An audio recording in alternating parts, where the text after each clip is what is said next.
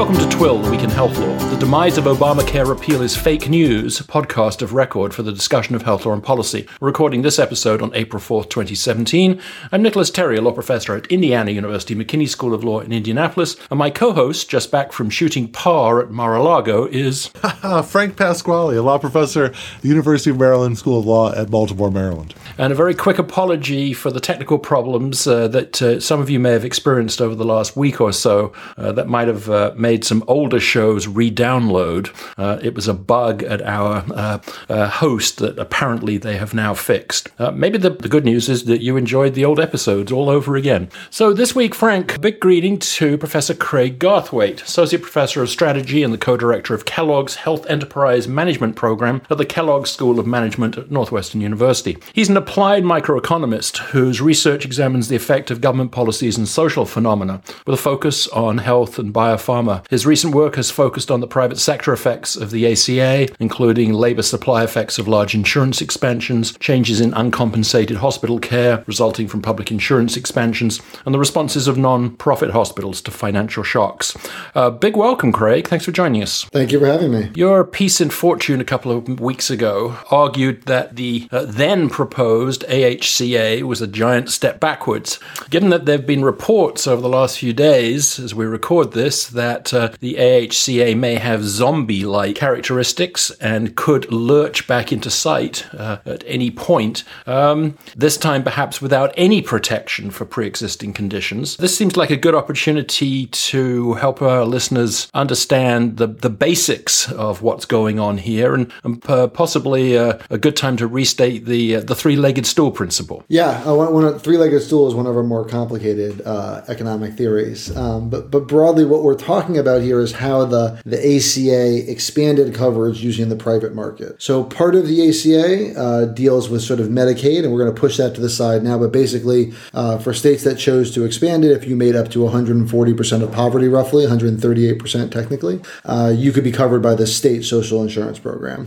Otherwise, we have a series of subsidized insurance marketplaces that operate in every state, uh, and, and you face this difficulty when you set up an individual marketplace about how do you make it sort of relatively fairly priced and have access for everyone. And a, a big feature of the ACA that people were interested in uh, is how do we make it that insurers in the individual marketplace uh, can offer insurance to everyone who shows up, regardless of their health status, right? This is sort of often referred to as a ban on pre existing conditions that was there before, where if you were sick, it was actually really hard to get insurance in the individual market. Um, and so you start with that as sort of one leg of the stool, right? And that everyone wants it that if you're, even if you're sick, you can still buy access to insurance. Uh, that that leg on its own, though, doesn't make for a very stable insurance market because insurers are very worried that people or only the sick people will show up. It'll be really expensive to cover them, and they'll have to raise premiums because these people are expensive. And then at the margin, relatively healthy people will leave the market, causing you to rise pre- raise premiums more, and that that'll keep going back and forth in what economists nicely refer to as the adverse selection death spiral. To stop that from happening, the ACA has a second leg of its stool,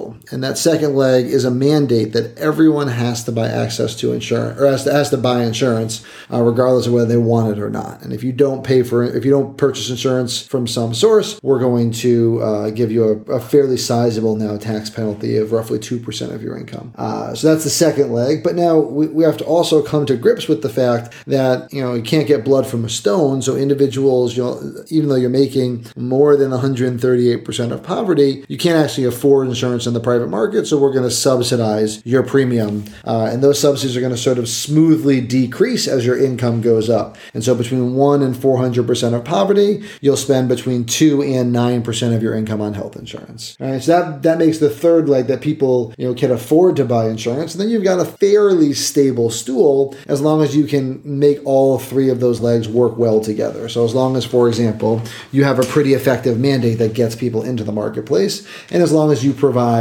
subsidies that are sufficiently generous that people can purchase insurance. Right. So that's that's the original ACA or Obamacare. The Republicans came in and they said, all right, well, we really like the one leg of the stool, right? That that that ban on pre-existing conditions that that has pulled really well. Yeah. Um, so we want to keep that. Um, these other two legs we're, we're, not so sure about, right? So for a variety of reasons, they believe um, that we uh, don't want to have the individual mandate or that it's a, it's an abrogation of people's freedom and liberty, um, and so we we need to get rid of that and replace it with something else. Um, and we don't really like these income based subsidies because we believe that that uh, creates a disincentive for people to work. So as you earn more money, your subsidy goes down, and it sort of operates like an income tax rate. And Republicans don't really like income taxes. I should note that I'm gonna I'm gonna use some pretty pejorative uh, statements at times about Republicans, but I am myself a lifelong Republican. So it's not this is not sort of uh, some uh, liberal academic economist. I just think that you know we even as a Republican Party we need to understand where markets work and where they don't. All right, and and, and so the Republicans we want to we want to make this an age based subsidy instead of an income based subsidy. So now everyone gets access to the subsidy, and if you're younger, you get a smaller subsidy. If you're older, you get a, a greater subsidy. The the thing about that though is that if you're going to provide the subsidy now to everyone, either the bill is a going to be very expensive, right, or b you've got to decrease the value of the subsidy dramatically because we're now we're providing it just a bit a much bigger base. And they went on option B, uh, which was to make it far smaller, and so you're looking at a subsidy of between two and four thousand dollars in the original bill, uh, two if you were under thirty, four if you were over sixty. That means that someone who is over sixty is going to see a meaningful four-digit increase in their health insurance premiums as a result of the AHCA. And then if we think about the dynamics of the insurance market, the only people willing to pay that high increase are people who are at the margin are sicker, right? And So it's going to sicken the risk pool, which is the opposite of what you want for the individual insurance market. In, in addition, we sort of uh, you, you get rid of the individual mandate and we replace it with what we refer to as a continuous coverage penalty. And that means that if you don't maintain continuous health insurance coverage from some source, if you then choose to want to buy insurance, they'll sell it to you, but they can charge you a penalty of up to 30%. Um, again, that's to, the people who are going to be willing to take that bet to not buy insurance today and to wait to buy it in the future with this penalty are people who think they're healthy today and they're going to be healthy in the future. So the combination of both weakening the mandate and weakening the premiums means you're going to get a much sicker risk pool under the AHCA than you did on the original Obamacare. And that just makes for very bad policy, right? I mean, if we want to have an individual market, we should be doing things that strengthen the health of that risk pool, not weaken it. Uh, and so I think it's it, it's it's just the the basics of the original law were very bad from an economic point of view. Um, and then, as you sort of alluded to, uh, the the things they're doing to try and now gain passage, because right, the AHCA didn't get enough votes. It was pulled from the floor by the Speaker of the House at the request of the President. There are now debates over the last two days, or reports of debates over the last two days, that this is coming back. I think that the zombie-like nature is a good way of talking about it, uh, and it's going to come back by by making the bill sort of even worse on many of these dimensions, right? Which I'm sure we can get into. Um, but just nothing they're doing when they talk about coming back fixes the underlying problems in the original bill, and if anything, the things they're doing to try and get House Freedom Caucus members to vote mean it's going to operate even less effectively uh, than even the original bill would have. So we know we have a pretty fragile individual market, um, and certainly a more wobbly stool is even worse than a slightly wobbly ACA stool. But what about these sort of other issues that are going around, sort of the, the curtailment of the TV ad during the enrollment period, um, the political um, volatility around this, and other issues such as the lag between insurers in the individual market set their rates and enrollment periods?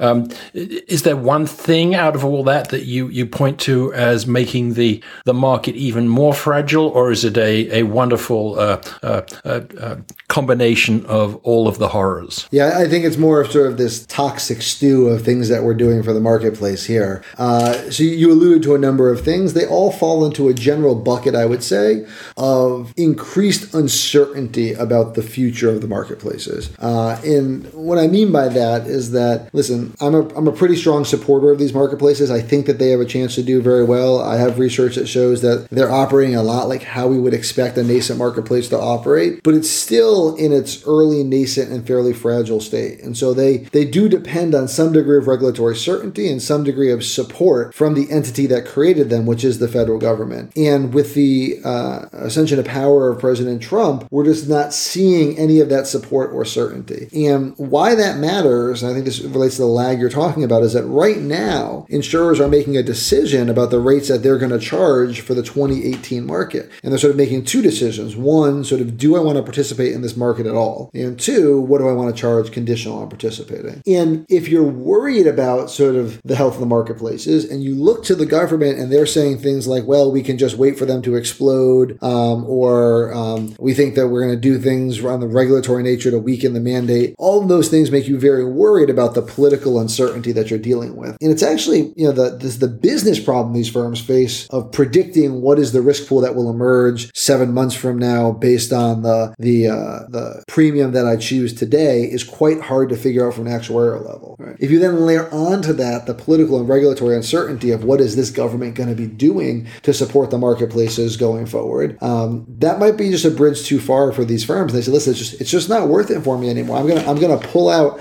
of these marketplaces entirely. I'm not making a ton of money and I'm exposing myself to huge amounts of risk. And you alluded to this pulling of the television commercials, which is in some ways a very minor thing, right? So at the end of the last open enrollment period, the Obama the outgoing Obama administration prepaid a bunch of television ads to run through all of open enrollment, the time period in which people sign up for ACA marketplace insurance. Uh, and so those commercials should have they should have run, and we know that the people who sign up at the end of open enrollment when they were running are the people who tend to be healthiest because they don't really want to buy insurance, but they're being cajoled into it by some combination of sticks and carrots between the mandates and the subsidies. And the Obama administration pulled those commercials down. And there really there's no reason to do that other than to try and depress enrollment in the marketplaces, right? The commercials were already paid for, so you can't even make So some, the, it was the Trump administration that. Oh, sorry. Yeah. So the Trump administration pulled them down. I'm sorry. Yeah. Um, and you can't you can't even make uh, a statement about like some good government or being a watchful you know uh, watchful of the of the public purse because the commercials were already paid for. You're just saying I don't want this outreach to happen. And we think that ultimately enrollment in the marketplaces for the current period has been depressed by that decision. Um, if insurers see that right, they see that action, they see the statements of we'll just let them explode. They're going to get very wary about uh, whether they're going to participate in the future. And we saw this come to some uh, uh, immediate fruition yesterday when Wellmark, which is an insurer in Iowa, pulled out of the marketplaces for a number of reasons, but at least one of them was a statement that they don't believe that the mandate is going to be enforced in the future, and therefore they're worried about continue, continued losses they would take in this marketplace. Um, that's the, the kind of thing that this rhetoric can do. Right? And that, that's what I think I am quite worried about, that this is not, it's not just words, right? It's not just political rhetoric. It's a signal to the private market that this is not a place where you want to do business anymore. And I think that's a real problem for the future of the ACA marketplaces. Yes, I think that's a very perceptive take here, and it does worry me because I, I felt like even in reviewing the price plan that I guess was uh, passed uh, a year ago, or uh, or um, I was very worried there about what appeared to me a hostility to the idea of insurance itself, uh, not just a particular uh,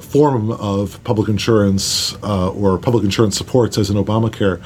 I was wondering, though, if we could get into a bit of your research on the effects of Obamacare or the non-effects. And there, there's two streams of your research that I think I find so interesting. One is um, you wrote a piece in 2012 called "The Doctor Might See You Now: The Supply Side of Public Health Insurance Expansions," that was about, you know, has ins- has public health has health expansion or insurance expansion overtaxed the healthcare system. But you also have work that has looked at um, the health spending slowdown, uh, arguing that it's mainly due to economic factors, not to structural change. and so I was wondering if you could address each of those and uh, give us a sense of why health spending slowed down and um, a sense of whether insurance expansion uh, threatens to overtax uh, the existing resources in the system. Sure. Uh, so I want to start with uh, the, the idea of what's driving health spending. Um, so there's there's a lot of questions about this. Um, they're mainly driven by the the, the empirical fact uh, that since the passage of Obamacare in about uh, 2010 when it signed into law, uh, the rate of growth in the in health spending in the United States has slowed down considerably, um, which is good because we were all very concerned about the rate of growth in health spending and that healthcare would take up an increasing fraction of the GDP of the United States. And so it goes down, and it goes down roughly concurrent in the in in data in a correlative sense with the passage of Obamacare. And so many supporters of the law have said, well, look, you know, the ACA has decreased the rate of growth of health spending. This is the opposite of what people have said. People had said that, you know, this is just going to be a massive expansion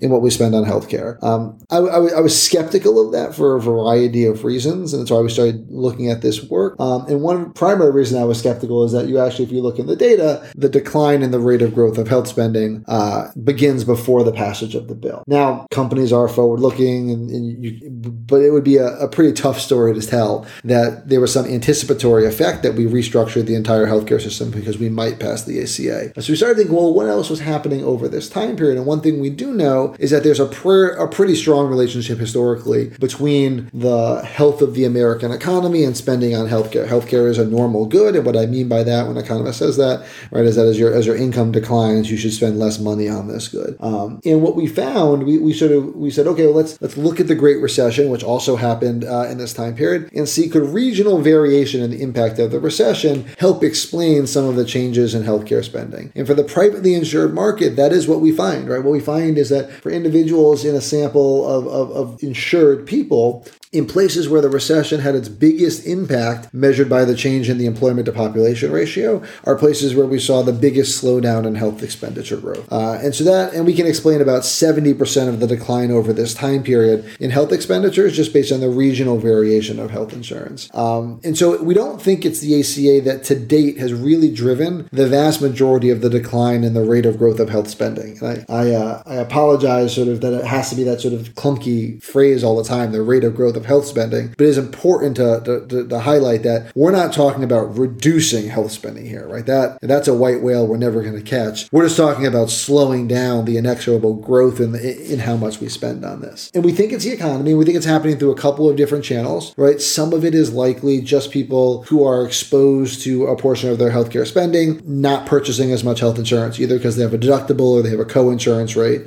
Um, so there's some aspect of that. Um, it's also that as a result of the downturn, employers trying to manage their compensation and not wanting to give people a reduction in their real wage because people don't like reductions in their real wages, um, gave people less generous health insurance. Um, and that generally involved moving them into plans that had more cost sharing. And in response to that cost sharing, people reduced their consumption of medical services. Um, what that means for the future, if that's a primary channel, is sort of how you think firms will restructure their benefits as the labor market starts to pick up, or will we just see people remaining in these high deductible plans, which means this might be a permanent decline in the rate of growth of health spending. That doesn't mean that people have sort of always, as I've done this research, I've been painted into this sort of, you know, anti payment reform or anti Obamacare camp where I say that, you know, it hasn't had any effect on the marketplaces or on the rate of growth of health spending. It's, I think it hasn't had an effect to date, but I think there's promise in the bill that it could have an effect in the future. There are things in the bill about how we change the incentives that both individuals and health providers face that could result that could result in reduced health, health expenditures going forward. But I think it's it's inaccurate to state that at this present time we see any market decline in health expenditure growth as a result of the ACA. And as a, as an economist, as an empiricist, I think it's it's important that we highlight sort of what the actual effects of the law are or not. The the other study that you that you highlighted is actually something I wrote um, well before the ACA, sort of right when I was leaving graduate school, um, and it was the idea of sort of you know what what does happen as we increase um, the generosity of public health insurance in terms of the number of people that are uh, pulled into uh, the social insurance system. Uh, and, and when I, you know, there, there are different ways you could think about how this would affect, but it sort of depends on where did the newly insured people come from, right? And you know, when we when we increase the generosity of social insurance, you can think of broadly two groups of people that get new insurance, right? One are people who were previously uninsured because they, they were unable to purchase health insurance and they didn't qualify for the previous social insurance program. And you can think of those as the ostensible target of a, of a social insurance expansion. The other are a group we, group we generally refer to as those who are, exhibit a feature called crowd out. So these are people who were in the private insurance market, and now because the public insurance market has become more generous, they move from the public or from the private to the public insurance market. If your expansion has lots of crowd out, lots of people who are previously in the in the in the private market that move into the public market, that means that for lots of doctors, what you're doing doing is you're changing the compensation they get for the last patient they see, the marginal patient. It used to be that they were relatively highly compensated private insurance patients, and now they're going to be relatively low compensated social public public insurance patients. And as a result, you might decrease the amount of time you, you participate in the labor market as a physician because you're just not paid as much for those last patients. And so I look at the expansion of children's health insurance as a part of as a part of the SCHIP program. And what I show is that for a set of providers where it appears that you know their last patient is moving from public to private insurance, we see that they do reduce the number of hours that they see patients. So they're more likely to participate in Medicaid because it's a bigger part of their patient population, but they're less likely to work or the same number of hours seeing patients. Um, now, why that's important is it gives us some sense that physician labor supply is sensitive to the reimbursement that we're seeing here. Um, and so, if you think more broadly, then well, what would happen if we went to say Medicaid for all, right, where we take everyone's marginal patient and we move them into the Medicaid reimbursement system? That would have a pretty negative effect on the livelihood of doctors, which means they probably work less. Yeah, it's beyond the scope of this particular study, but as you sort of play the dynamics out in your head, it's going to change who wants to become a doctor at that point. And that, that might be a concern if you want the best and the brightest people to still go into being a physician, um, that we might change the composition of who does that uh, if we decrease their reimbursement with some Medicaid or Medicare for all. And that would be consistent with what we've seen in other countries, like uh, in the UK NHS system, for example, where salaries are not nearly as high as in the uh, US. So I don't know that system as well. Um, I'll, I'll take, but I, but I would I would bet um, that you know it's not you know I, I'm you know the son of a Jewish mother, and right the idea is always right you want your your your son to become a doctor and your daughter to marry a doctor. Um, I don't I don't know if that if that thing carries as much outside the United States as well, but where it comes from the U.S. right is the idea that doctor is this high paying sort of very prestigious profession, and maybe that changes if it becomes just an outgrowth of the government. I think in, in England all mothers want their, their sons to become law professors. Well, that is a really excellent explanation, I think, of a lot of these dynamics, and I really appreciate the long term effect. Um, I'm wondering now if we could turn to some of your other work, which I think is becoming both increasingly relevant right now and very relevant on a longer term time horizon. Uh, particularly your work looking at non private hospitals as an insurer of last resort. How is that shaping up, and how has your research contributed to that debate? Yeah, um, so I've got a stream of research with my colleague uh, Matthew Notowidigdo who is uh, a faculty member here in the econ department at North- Northwestern, and Tal Gross, who's at uh, Columbia University. And we we've worked together on a number of projects now, but we have this stream of research focusing on the role of private firms as part of the social safety net. Um, and so, so I know you have uh, viewer or listeners from outside the United States. Just to give a broad overview, most of the hospitals in the United States um, are private nonprofit firms, right? And so, from a, a purely legal standpoint, the idea is that we expect these firms to provide some form of public good, and in exchange, they don't they don't pay any taxes, state, local income, or property taxes. So it's a pretty valuable benefit. How we define their public good, at least since the uh, the, the, early 1970s, is really sort of a, an amorphous statement, right? So there's no clear standard of now you've provided a public good.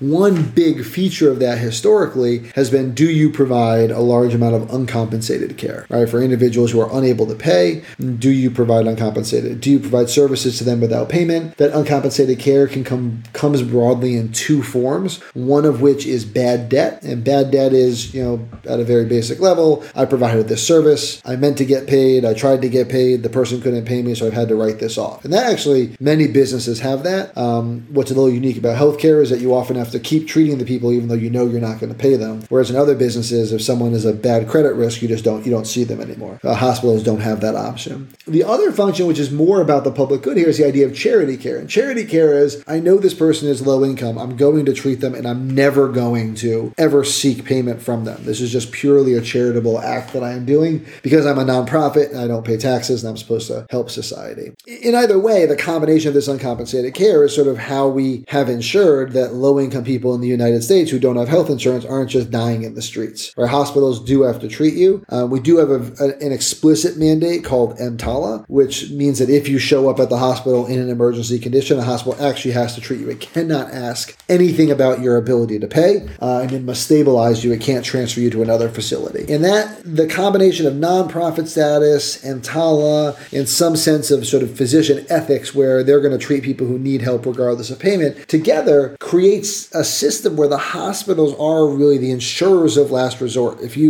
don't have health insurance and you don't have money and you need access to emergency care, the hospital will be there for you. And we and we show in our work um, that as the share of the insured in society changes, the demand on hospital uncompensated services um, also changes, and they're positively correlated, right? So if you have more people without insurance, you have more uncompensated care at hospitals, and overall, we find that each newly uninsured person costs the hospital sector about $800 a year in uncompensated care. This is borne more by nonprofits than for profits. So for profits still provide uncompensated care, but um, at the margin, we do show that as you see these marginal people moving in and out of the insurance market, the nonprofit hospitals are picking up a bigger share of that. Um, and so there is some evidence in support of the of the nonprofit motive here. Um, this was research we started, and then people became a little less interested in it as the ACA sort of started getting going because uh, people thought, well, we won't have uncompensated care anymore because everyone's going to have insurance. Um, and then we elected President Trump. Uh, people thought, oh wait, we're, we're probably going to have a lot more people who need uncompensated care now if we repeal the ACA. Uh, and so we've done both my team with Matt and Tal and some other work that I've done with uh, David Dranove and Chris Ody in my department here. We've done some more work just looking at the nuances of how uncompensated care has changed as a result explicitly of the Affordable Care Act. Um, and so with Matt and Tal, what we've seen is that when they passed the Affordable Care Act, um, and particularly when they passed the Medicaid expansion portion of the Affordable Care Act, what they saw was that the um, in states that expanded Medicaid, uh, people were able to go to for-profit hospitals more than they did before, um, and in particular, they were able to go to hospitals that were closer to their house, right? And so, it's some sense that insurance is providing these people with a differential level of access to a preferred facility. Um, and then overall, with David and Chris here in my department, what we've shown is just a marked reduction in the amount of uncompensated care that hospitals bear um, as a result of the passage of the Affordable Care Act. That we are um, we are definitely improving the financial health of hospitals as a result of this. And in many ways, if you take all of my work in this area together, what it shows is that one of the most important beneficiaries of expansions of social insurance are hospitals as much as they are patients. That patients were often getting access to these services but they weren't able to pay for it. And so hospitals were bearing these costs. And our work shows that they were actually bearing it, right? That it was it was coming out of their profit margin. They weren't able to just pass it along to the privately insured in the form of higher prices. Um, and that might be a reason, if you think sort of in a broad political economy sense um, about social insurance, why Medicaid has, you know, despite lots of attempts and lots of recent attempts to tear down the Medicaid program, it really is the government program for low income people that's maintained the the strongest support in the sense that it's only grown. So we've had welfare reform, we've we've cut back the generosity of food stamps, but Medicaid has really only grown in its generosity over time. And one reason why that's the case is that it's supported very strongly politically by powerful hospital lobbying organizations who see this as a lifeblood of their ability to remain in business. And we certainly saw that playing out with the debate over the uh, GOP replacement to Obamacare. And so I think as a sum total of my work, you could you could take away that it really does demonstrate that hospitals benefit a lot from the social insurance system. A question we might want to deal with if we don't repeal Obamacare, right, if we still keep giving this large transfer to nonprofit hospitals, is what else are we going to get now for our money? Right? What I mean by that is that you know nonprofit hospitals are having this big financial transfer from the United States government. The value of their tax benefit for being a nonprofit has remained constant, and so now they should start doing other things to justify their community benefit. And I'd like to see more of a discussion on that than we often do. I think we, in the US, we like to castigate pharmaceutical companies and health insurance companies as being a source of ever rising health insurance spending. We do very little to talk about how nonprofit hospitals, in particular, but hospitals overall, the prices they charge really do drive a lot of our spending. And then if we're going to keep giving them this really nice tax break, I'd like to see them actually do more to provide a community benefit um, than they were doing before when they also had to pay for this uncompensated care. China was very much um, part one, wasn't it? And, and now maybe we're not going to see part two, but I think that's a, a great idea. So, as I understand it, then, ER use has actually increased slightly, but ER use by uninsured has gone down. Now, isn't that something slightly counter to the ACA narrative that ER use was going to decline dramatically after the passage of the Act? And let me link in a sort of a follow up question to that, which is do you think that provisions such as in Indiana's HIP 2.0 Medicaid expansion, where there is a sort of a penalty copay for what they consider to be inappropriate use of ERs. Do you think those sort of $8 payments rising to $35 for subsequent visits uh, would have any effect on changing behavior there? So uh, I think that the term you use that I really like is the ACA narrative, right? And there, there was this statement, uh, you know, by lots of people who are pushing the political support of the bill that if we expand health insurance, you'll see this reduction in ER use. Most economists didn't expect that was going to happen. And, and the reason why is that, you know, when you give someone insurance, particularly when you give them Medicaid, you're decreasing the marginal cost of going to the ER. And so we should expect you're going to use you're going to use the ER more. Um, that's just how we, how we think about the consumption of goods and services. The idea behind insurance, or between the support of the ACA, was that people didn't really want to use the ER, but they were using it because they couldn't get access to a primary care physician, and they couldn't get access to a primary care physician because they weren't insured. And so we'll give you Medicaid, you'll go to the primary care doctor, and they'll stop you going from the ER. Um, and we just don't have lots of evidence that that that to date that has happened. So some of that comes from the Oregon Health Insurance Experiment, which is uh, run by Amy Finkelstein and Kate Baicker and co-authors, and they looked at a massive expansion of health insurance in Oregon with a randomized component where some people got access to Medicaid and some didn't. And what we saw is that the people who got access to Medicaid randomly used the ER more than people who didn't, and that that extended over a two-year horizon in which they looked at them. So it wasn't even like it was just sort of a, a, a short-term effect, and then people found this primary care physician. And the question becomes sort of what's driving that, right? Is it that they can't get access to a primary care doctor? That Medicaid gives you sort of great financial protection, but not access to primary care doctors? That could be some some feature of it, and I think there's been lots of talk about that. Could it be that the ER is a complement, not a substitute to primary care? And what I mean by that is you call your doctor at seven at night and say, you know, I'm diabetic, I'm having, you know, some some negative symptoms, or I'm having chest pain, or whatever, and they tell you to go to the ER, and you now you now you actually go because you know you're covered, whereas before you might not have. All of those are possible channels where it could happen, but overall, we've seen nothing that suggests to date that the widespread availability of insurance decreases utilization of the ER. And so, one thing we could do instead are things like what you did in Indiana with your uh, Governor Pence and his Medicaid expansion, um, or overall what we see broadly across insurance is create differential cost sharing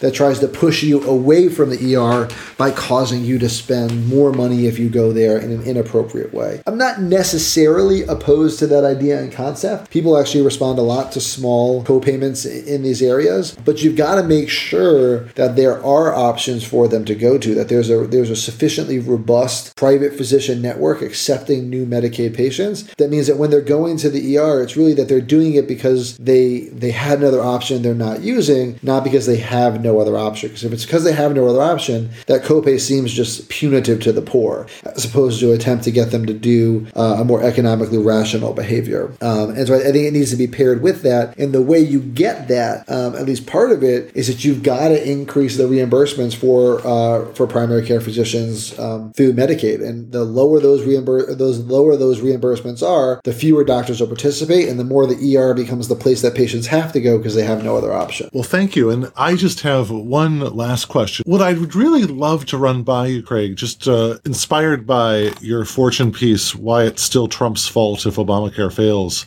um, is the following, which is, you know, I was just listening to some uh, a podcast of Tom Ashbrook's on the vogue for dystopian fiction. Um, lots of dystopian novels being uh, read, consumed nowadays. And the first part of this question is, you know, you talked about the fallout if Obamacare fails, and I was wondering if you could, you know, just go into a few, a little bit of detail about, you know, what would that look like? Would it look like essentially zero insurers in hundreds or thousands of counties? Um, and the other side of the coin um, is should people who are in employer sponsored insurance, I imagine that, you know, many of us, I'll include myself in the number, are looking at the ACA unraveling and perhaps many saying, well, I'm an employer sponsored insurer, insurance. Should I really worry about that? And I'm wondering if in any of the dystopian scenarios that you see playing out with, say, a, a sabotaging of the ACA and a failure of the ACA, does that spill over uh, into the employer market in some ways? Or is it something that is probably going to be uh, kept within the individual insurance market? Yeah, so you, I mean, you've hit on a, a personal favorite of mine. I, am a fan of dystopian fiction. So, wa- wa- Walking Dead finale was last night. Uh, so it was, yes. It was uh, so the ACA failing is going to be bad, but it's not going to be sort of Trump walking around with a barbed wire covered baseball bat bad for people. Um, what it's going to be in particular is it's going to be bad for people primarily. The, the most immediate effects will be for people in the marketplaces, right? And so if you think about how people got insurance, where I started, how people got insurance under the ACA, right? I said we have a bunch of people who got insurance under Medicaid, and then some people who got insurance in the marketplaces. And so you should think about there are about 12 million people who got insurance in the marketplaces, uh, and it's estimated about 20 million got insurance through Medicaid. And so if the ACA just crumbles, right? We don't actually pass the AHCA, but we see this you know decline in the viability of the marketplaces. That's going to affect only those 12 million people. The people on Medicaid will still have access to their coverage. And then it becomes: is it that it crumbles in particular states or it crumbles overall? And I think it would be in particular states. There are some places where the ACA is is working very well, like California, right? And no matter what, how much uncertainty Trump sows, it's going to keep working well there because they've done a very good job setting it up. And so in reality, I think you know uh, it's become sort of trite to say it, but lots of health policy people say we don't have an ACA marketplace; we have 51 ACA marketplaces, and the nature of failure is going to differ across those. At a broad level, the places the ACA is doing the worst um, tend to be places where the state government has been least receptive to Obamacare. Those are places that didn't expand Medicaid and didn't set up their own state-based exchange. They use the federal marketplace, and those will be the places I think you'll see that crumble. So you should think about like there are we're having some difficulties in Tennessee right now. So uh, we're having some difficulties in uh, Indiana, though they were a Medicaid expansion state. Tennessee, right? Unless, unless something changes, right? They're going to be you know people in the Knoxville area right now have no